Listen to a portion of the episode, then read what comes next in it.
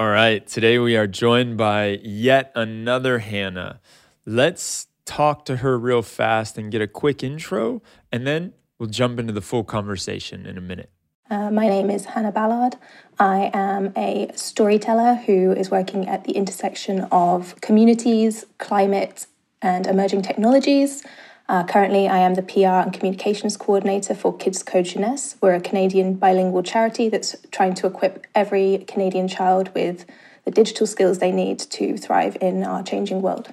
This is a series that is primarily focused on all of the questions that stem from AI and other related technologies. We're bringing on some of the best and brightest minds in their respective fields to talk to us about what they're doing, why they feel the need to do it, and hopefully create a conversation so that we can find some best practices as we move forward and AI continues to eat up more and more of our daily lives. So, I want to recommend to you to get into our Slack community if you are not in it already. If you're listening for your first time and you are curious or you are doing things around AI governance, AI ethics, I really think you would appreciate the Slack community that we have. You can check out some of the links below. And the last but not least thing that I will say is that we have an incredible sponsor. Ethics Grade is an ESG benchmarking firm, and they are specialized in technological governance. If it wasn't for them, we would not be here. So I have to give a big thank you and shout out to Ethics Grade. Check out the links below if you want more information on them.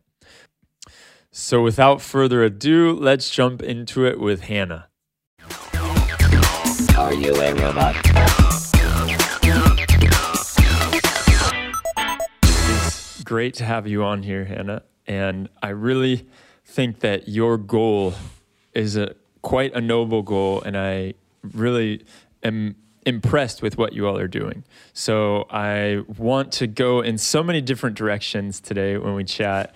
But I think the first one that would be a proper start is if you could give us a little bit of background on how you ended up here and doing what you're doing. Uh, so it's a bit of a meandering journey. Um, when I was at university studying English literature, I couldn't get a publishing internship, uh, so ended up falling into AI when I answered a job advert asking someone to teach a computer to speak like a human.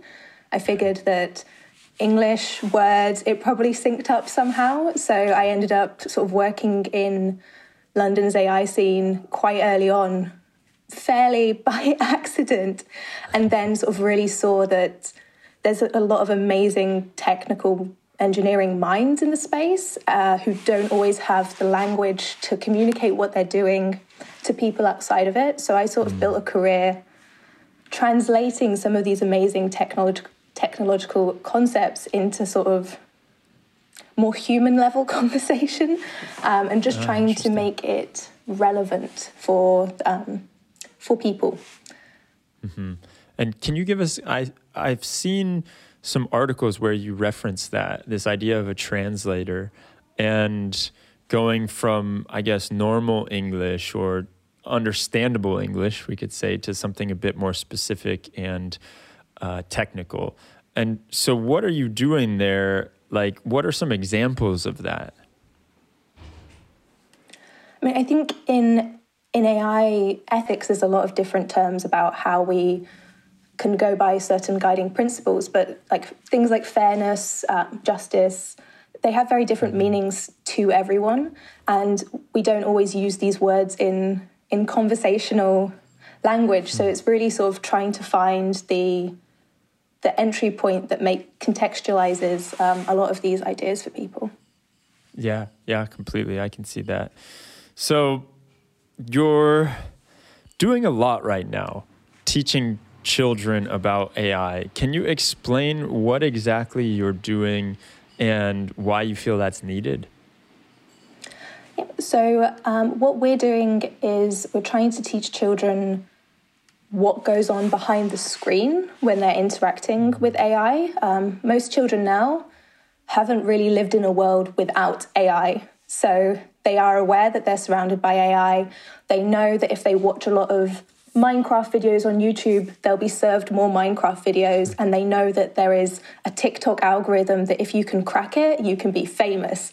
But they're not always um, so aware of how the sort of the bargain they're making by giving up some of that personal data. So what we're trying to do is sort of show them that behind behind it all, it's not magic. There is sort of a logic, and um, we're not just trying to create a generation of AI creators we just want to demystify it a bit and show everyone, children and the grown-ups that care for them, uh, that it's it's not it's not magical mystery, and um, give people the, the, the tools to engage um, in an empowered way and sort of understand the the bargaining we do when we give up our personal data. Mm-hmm. Yeah, I thought it was fascinating, and you just touched on this point, how it's not only the children, right? I think I was reading an article that you either wrote or appeared in, and you were talking about how many parents let their children watch YouTube, but not a lot of parents feel okay with how YouTube recommends things to their children. And first of all, in, in my mind, I look at it like, okay, there's one side of this story, which is that the parents potentially don't even understand what is happening when an algorithm recommends something to their children or that their children watch a lot of Minecraft videos like you said and they then get recommended more Minecraft videos and so you have the parents that aren't really understanding it and then you have the children that maybe understand in a very basic way and so the idea of teaching not only the children but also the parents is fundamental. And I think you're going about that, if I'm not mistaken. And can you explain a little bit more of that? So, what we're trying to do more and more is, as well as creating content for children, we often say it's, it's good for time pressed adults as well. Uh, from, a, from a communication standpoint, when you're creating something that is accessible to children, you're really making something that is accessible to everyone. So, um, by giving children these skills, often they do take it home and share with their parents. And increasingly, we're trying to run sort of um, events that bring grown ups into the space because it can just feel so overwhelming that people don't want to delve into it, which is totally understandable um, given how complex it can seem from the outside. Mm, totally. And let's, I, I think we should maybe lay a bit more groundwork here before we dive deeper into this idea of communication and technology and how you mentioned that AI and children are growing up and AI is all around them, right? Can you give us some examples of how we are interacting? And when you say children, what are you talking about? I have a two year old daughter. Is, is she someone that's interacting with AI already? Or is it mainly for once kids get cell phones? Like, can you break all of that down? Yeah, I mean, I think obviously every household is different, but um, a lot of children will be work, like using Alexas or smart homes. Uh, I think I read it was an MIT article that said children are aware that it's it's not magic, but they think there's a grown up behind it. They think maybe their teachers control it or their parents control it. Like they think that there's a human involved somewhere. Um, but it is sort of um, children using YouTube, children watching Netflix on TV, uh, engaging with things like Alexas um, in the classroom. I mean, there's teachers who are sort of finding ways to bring AI into the classroom in really interesting ways, which is sort of what inspired Casey KCJ to start working on the education part of that. But um, yeah, I think it's AI really is all around us with recommendation engines, and we'd be hard pressed to spend a day without somehow engaging with it. And so, what are you going and telling these kids? What are you teaching them around this? So we we go in and we sort of teach the basics of like what an algorithm is and how it's you sort of you're putting some information in. We teach them about computational thinking, and we're really just trying to give them the tools so that they can sort of begin to break down how these concepts are working. Um, we use some really fun tools to get children um, making like a little AI projects in class. So there's like um, image recognition, where they're sort of teaching the AI how to understand sign language, or showing how an AI sometimes can't distinguish between like a chihuahua or a blueberry muffin is quite quite a popular one as well. So we try to teach them that it's very approachable, that they can play with it, and through that, we're showing them how they can sort of break it down and. Um, it's not it's not inaccessible. It's something that they can sort of understand the input so that they can better understand how they're engaging with the interface. Well yeah i think that's such a huge part of it right? Like to be able to know that a this isn't magic. It's not your teacher or parent that's behind the screen or has put some uh, accessibility traps on the computer for you. It's an actual thing or product being made by a company that is using what we could call ai or machine learning. And the way that ai works is that it's being fed a lot of data. And you're just being shown this because uh, let's go back to the example of this recommendation engine, right? You're being shown this because you have been watching a lot of this stuff. So that is data that is then given to a machine learning algorithm, which is looking at everyone else's data and showing that, okay, well, everyone else that has done similar things to this also enjoyed this, right? So you're breaking it down into more digestible building blocks, which I think is super useful for children to understand so that they can then curtail their actions uh, accordingly if they choose to. So let's go into the idea of technology and, and communication, right? Because I think that is something that you're very passionate about. And I'd love to hear more about the the I guess fusion between those two. And I thought it was interesting. Um, something that I was reading about you was, it was talking about how AI poses a threat to kids and wider society by being too opaque. And this is something that you just mentioned, right? Like the translation job that you need there. And so because it is opaque and it's incomprehensible by some, then it can be dangerous. Can you dive into that a bit more? Yeah, I think it's very easy with big, scary questions, and this goes for climate change, this goes for um, AI. When something seems so large and uh, inaccessible, we kind of shut off. It's a very human mm. response, and um, I I think definitely like as a teenager when I was trying to deal with homework, oh, this is too hard, I won't bother. So I think we all, it's a very human response to to not want to try and fix all of the world's problems at the same time. Mm-hmm. And so the issue there is a lot of companies have been able to profit from that, knowing that people are sort of happy enough just not even delving into it. Like none of us want to sit and read the terms and conditions. So I think we've kind of fallen, slept walked into, sleepwalked into a system where we don't always entirely know what's going on, but to go back and to change it would be hard, so hard we would be sacrificing all of the time saving benefits that these sort of services offer us. So I think I'm a, a big proponent for um, this movement for understandable AI rather than looking for explainable AI. Mm-hmm like AI that we are able to talk about. AI should inherently be understandable by design. I mean, there's so many stories coming out now about scientists having to pull the plug on mm. on their projects when the AI begins talking its own language and making decisions that they cannot comprehend.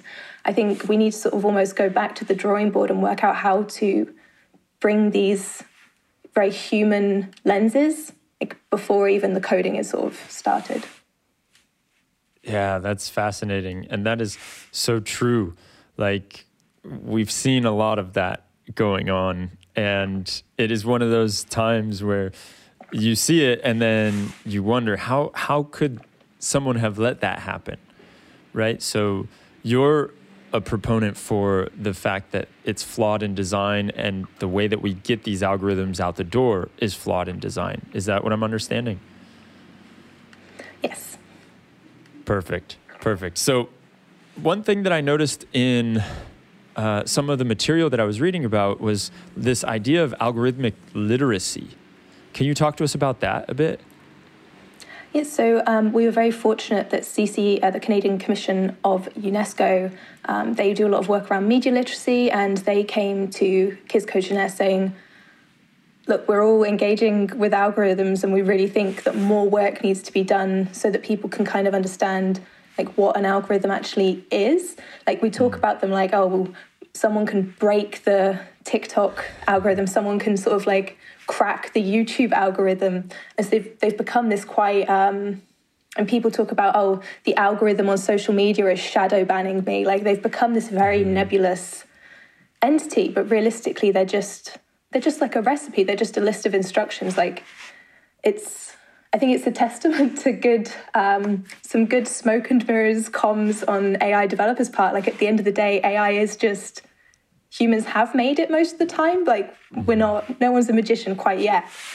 But um, with the algorithm literacy project, we very fortunate to work with CC UNESCO to create um, a video that was really just trying to sort of get children, families, uh, classes thinking about what goes on behind the screen. So we made this beautiful video that we prepared a massive launch for in the second week of March, which unfortunately, um, unfortunately got a bit overshadowed. yeah.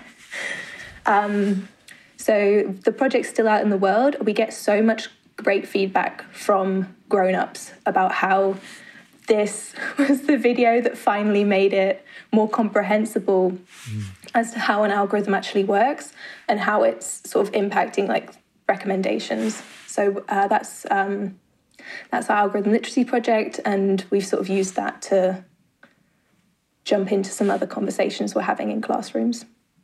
Yeah, and let's talk about those other conversations too. And I think it's awesome that you created this this video to break it down on a simple level. Again, it's all about the bridging the gap between the ideas that we're hearing about, which may seem very big and, as you said, they're a bit ominous sometimes, or they are, we don't understand them really, but they've been thrown into our our jargon or our our uh, use of words, just kind of like, uh, oh yeah, the algorithm. But if we don't really understand what an algorithm is, then we're not going to be able to provision and make choices in a way that is going to help us in the long run.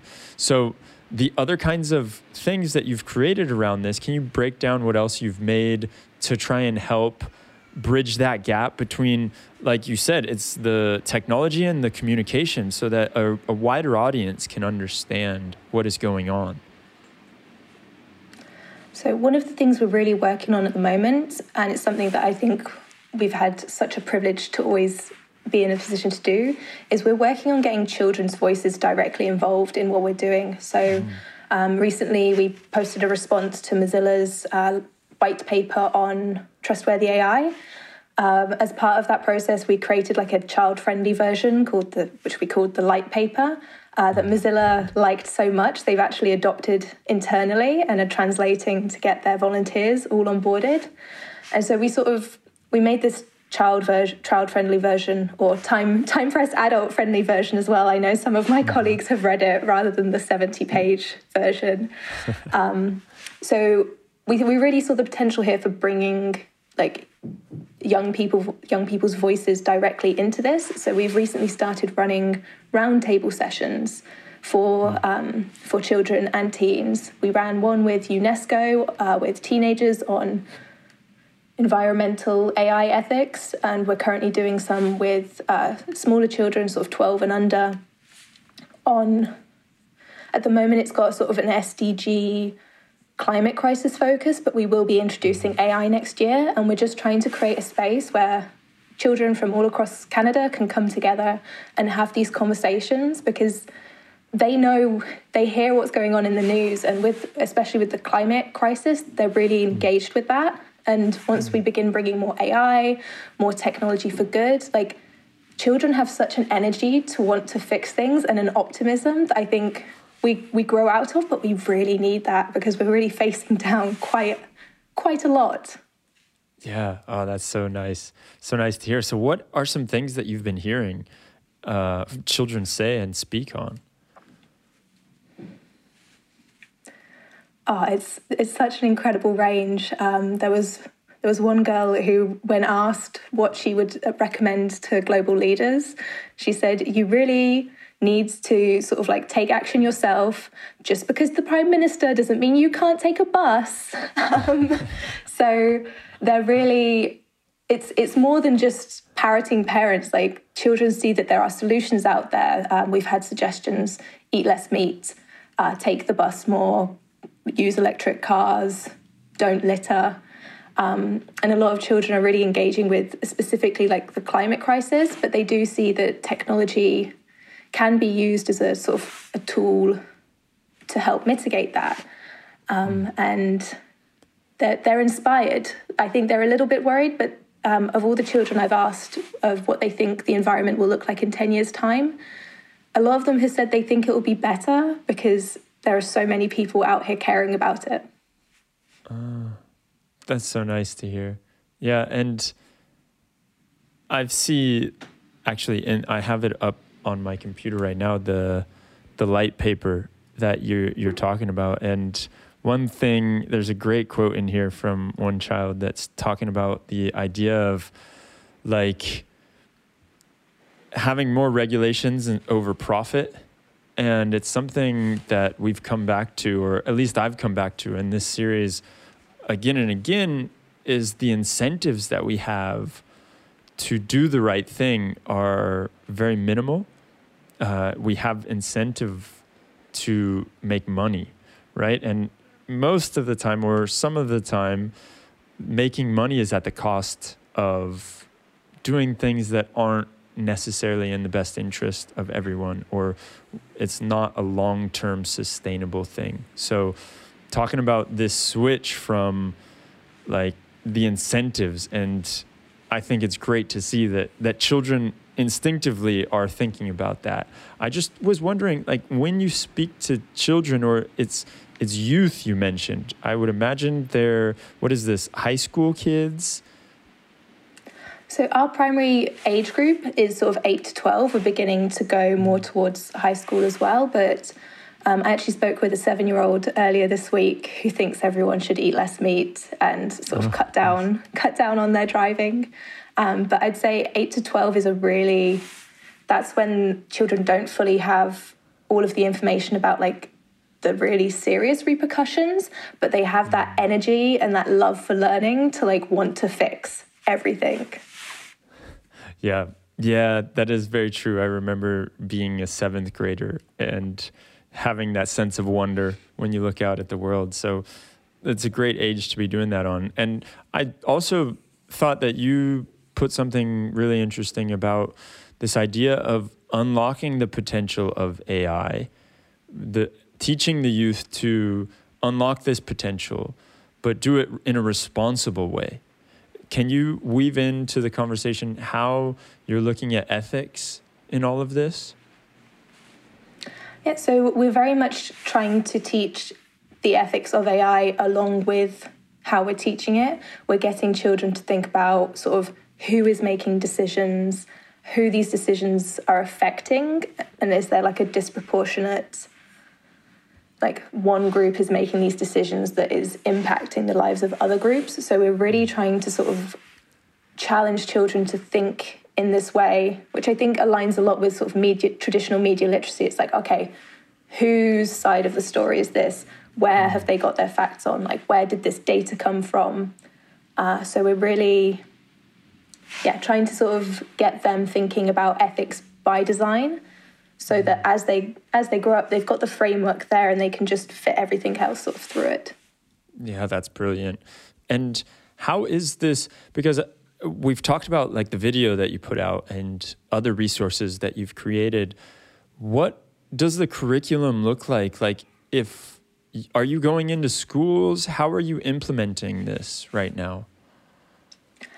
Right now is a very interesting time. Um, Canada is quite interesting in that every province has its own education system. So, on the one hand, in Ontario, there is a mix of blended learning. Some children are at home, some are in schools. Mm. In hmm. Quebec, all children are in schools. So, at the moment, with our um, with our in classroom workshops, we've got a mix of either instructors sort of instructing a Zoom classroom, or we've hmm. been um, a, a type of webinar that we've been pioneering for I think about five years is we send an instructor to be on sort of the smart board at the front of a room.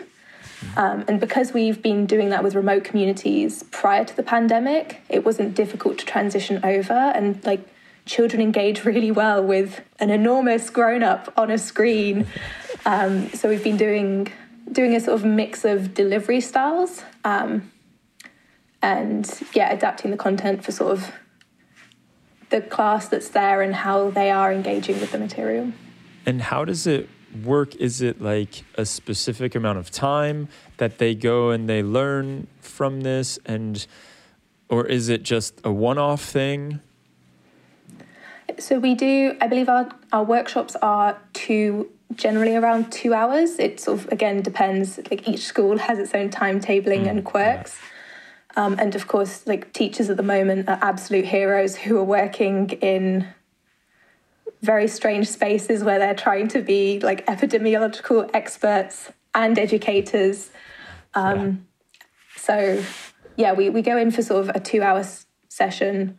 Uh, there's sort of a certain amount of content we work through. And then once I think we can go back each year. So we, we do see some classes growing up, we do see some educators growing with the material, but we also offer uh, teacher trainings as well. So we do have teachers who join us to learn about how to sort of use Scratch to teach science or how to bring AI into their classroom. So we're able to sort of disseminate our information in different ways like that.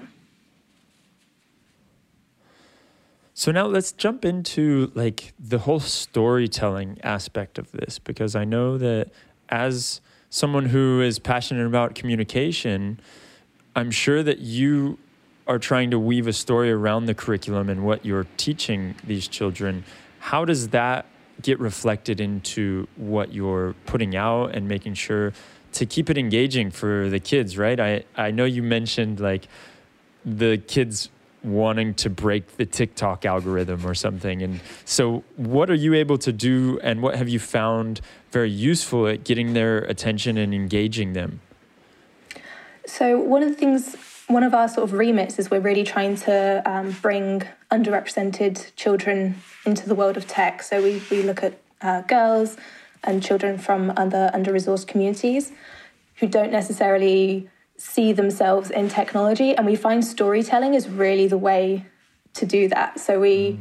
we often use a platform called scratch to sort of bring bring people into our little coding ecosystem mm-hmm. which is it's like digital lego you drag and drop your blocks of code and you can build stories and then from there you can start to build games and once you start to build games you can start to think oh how could i use this to do this and so mm-hmm. the storytelling it's such like an inherently human thing that everyone engages with from like even before you're able to read. We're able to use that to sort of get people's interest into learning through the story and then wanting to tell their own story and sort of bring them through the creativity. Yeah it's such a good way to keep them interested in it and i could see that being something that when they have a sense of understanding of how it's working and it's not just this magic thing in a box, then they can start to really have the the gears turning in their head and they start to think, wow, yeah, okay. Well, if I can do this, what else can I do with it? And you brought up a great point about trying to really target underrepresented um, groups of people and, and how that is helpful when you use story because you can tell the story to them about maybe someone else like them that has done something in a way. And so, do you have any great stories for us? Oh, I should have I should have checked. We actually have like a database of classroom stories. Uh, one of my favorite sort of classroom stories is um, we also use a tool called a microbit. It's a, a mm-hmm. One child called it a rectangle of technology. It's um, a very very mini computer with uh, 25 LED lights, uh, so children can sort of program. Again, they can program little animations. And one time uh, in a workshop, a little girl programmed it to to work as a dice and she managed to make it work. So she threw it above her head and screamed, This is the future! and that was a fourth grade little girl just so happy with the, the opportunities that technology presents. Uh, that's one of my favorites. You have a very ambitious goal and you would like to educate, what is it, over a million or 30 million ki- children? A million children. Yes, um, 1 million Canadian children and 50,000 educators. It's, um, we're calling it our Kids 2030 strategy. Uh, hmm. so we want to teach a million children and 50,000 educators about artificial intelligence, digital citizenship, and the UN Sustainable Development Goals. Mm. So, okay, little tangent right there. Digital citizenship, what does that mean? Because I've seen it come up a few times. And so, for for the rest of us that aren't so so into it, what is digital citizenship? So, digital citizenship is really the idea of participating in a civic way in virtual spaces. So, bringing the same um, responsibilities into how we're interacting online. So, being polite, mm. being engaged, and really seeing the virtual space as a civic space. Oh, wow. Okay.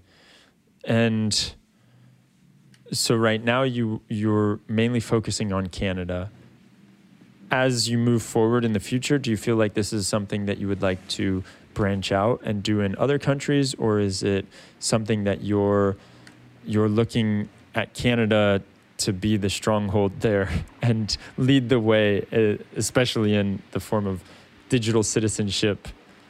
Yeah, so we we already have um, quite so we work in both official languages of Canada, English and French. We have mm-hmm. um, we work have some work going on in France, but because so much of our work now is is online, it's really our main remit is Canada. But um, one of our videos, um, computational thinking, which is in French, most of our viewers come from Tunisia. So mm. we really are trying to. We serve Canadian schools, but we're trying to put a lot of content out there that can be used all around the world, and especially in the francophone space, there aren't as many um, charities doing this work. So it's it's a real privilege to be able to sort of provide provide um, education for children literally everywhere. Um, we've recently launched the Kids 2030 Challenge, which is um, every year for the next 10 years, we'll be doing an educational challenge activity that teaches digital skills through the lens of a specific SDG. Uh, this year, we're focusing on teaching data science through preventing plastic pollution, and we've had two submissions from India without oh, wow. doing any any marketing to India. Wait, so can you break that down a little bit more? That seems really intriguing. What is this? Uh, you're teaching, or you're having a challenge around getting rid of the plastic? Can you explain that more? So it's about preventing plastic pollution, so reducing the use of plastic so that it doesn't sort of even end up being a pollutant. So um, the challenge it's it's its own beautiful website and it takes um, sort of families through each step. But the idea is children can sort of go around their house, weigh up how much plastic they're using, make some sort of estimates about how much plastic they're throwing out, there's some really cool data visualization tools where it's like you put in how much you think you use a week and it equates it to how much it like that would equal to like in beavers or in uh, Canadian geese. Uh, and then it, once children have collected their data, they visualized it, they can sort of think, okay, how can I reduce that? So mm. they can then pledge, oh, instead of using plastic water bottles, I will have one reusable water bottle um, instead of using like um, one use face masks, I'll get some reusable fabric ones. Hmm. Oh, that's great. That's really cool to see. And I mean, one thing I wonder about on this and you've probably thought about it too, is how the these ideas and what you're doing is so useful for so many different people. And I just worry that maybe some of some of the time what happens is that it only is given to the higher or more privileged um, classes in society. So, how are you attacking that problem? So, we primarily go into um, public schools. So, um, the schools which anyone can attend. There is, you know, like a self selection bias in that we go into the schools that reach out to us. So the teachers there generally have some mm. digital skills, but we, we have a, a, a team all across Canada who are doing like a lot of community outreach with local school boards. We're trying increasingly to sort of partner with other community organizations to really ensure that we can take our services all over the all over the country. And I believe the year before last, some of my colleagues actually flew up to Whitehorse in the Yukon um, to go out and uh, work out how some of our virtual online offerings can be done with very low bandwidth. Because this is something we're aware of. A lot of what we do requires internet, and mm-hmm. even within Canada, there are a lot of places that do not always get as we're seeing now, the snow uh, the snow can add some interesting um, interesting dimensions to internet speeds. Yep, yep, we are uh, seeing that firsthand, aren't we? Because for those that don't know, before we hit record, um, Hannah was telling me how she just got about a foot of snow in. You're in Montreal. Yes, in Montreal. Yeah, so lots of good fun there. Now we went out and we sourced a few questions for you, and one question that we found from Giselle Waters was asking about how can children best learn that all technology embeds human values, whether implicitly or explicitly? It's a very good question. Um, I think I think because we're trying to teach really the foundational ideas of what computational thinking is, it's all about sort of breaking concepts down and spotting patterns. So by giving children sort of that framework, they're able to sort of apply it to different technologies. And by bringing the storytelling element and getting them thinking about like ethics, like behind every technological invention, there are a number of human decisions. And once you sort of get into that, that mind frame, once you begin to use that framework, you can begin to sort of apply it. So yeah, trying to give children the tools that and the yeah, the tools to then deconstruct uh, the world around them. That's a great answer. So I've got one more question for you, and then I'll I'll wrap it up. Um, wondering, are you a robot? I don't think I'm a robot, but 2020 has been quite a year. Like, I wouldn't be surprised if there was some twist. that is a great answer. Well, I really appreciate you taking the time to talk to us about what you are doing. I think it's an absolutely noble cause. And just to reiterate, if anyone wants to or knows about a school that this could be good for, how can they get in touch? How could they implement this in their school? So our website is uh, kidscodejeunesse.org. Uh, I believe you can also access that, access that you can also access that kcj.org as a the jeunesse can be a bit hard for anglophones sometimes. Yeah. Um, the challenge is available at kids2030challenge.org or defaijeunesse And algorithmliteracy.org is our algorithm literacy project. We're on all of the social medias as Kids Code Jeunesse, and on Twitter we are Kids Coding. And is there? I know I said we were going to finish, but you just sparked another question in my head around is there like an easy way to bring this to you mentioned that you're you're teaching the facilitators if a facilitator wanted to just introduce maybe a light version of this into the classroom is there something like a resource for them So on our site, we have a number of resources um, for people to work through at home. In the second week of December, I can't, I believe it's the 7th to the 15th. It's um, Hour of Code, which is a global initiative started by code.org around uh, Grace Hopper's birthday. So we uh, actually have had three of our projects have been adapted for Hour of Code this year. So it doesn't just have to be during that week, but these are just hour long projects that are suitable for sort of any level of coder, um, where you can really just use that as a springboard into the world of coding.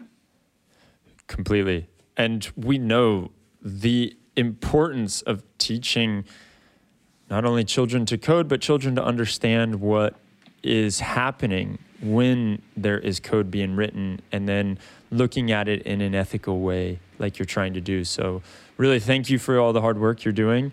And I encourage anyone out there listening to get involved, get in touch. I'm sure we all have kids or somebody that we know that could be influential in this. So, we can get this out there and help you reach that goal of, of hitting a million children and I think you're going to be able to hit more than just a million Canadians, right? Like, that's a great goal to have, but hopefully it will spread around the world and we can have the children grow up with this uh, algorithm literacy. Yeah, I, I'm, I'm hopeful, and I think we all just need to hold on to that, that hope right now. Awesome. Well, thank you, Hannah. I appreciate it, and I'll see you later. Thanks.